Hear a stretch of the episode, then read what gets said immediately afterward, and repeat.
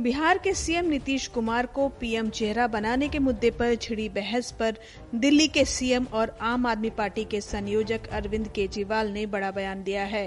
देखिए, हमारा तो हमेशा एक ही स्टैंड रहता है कि हमें ऐसी व्यवस्था तैयार करनी है कि इस देश के 140 करोड़ लोग एक एक आदमी फील करे कि वो प्रधानमंत्री है।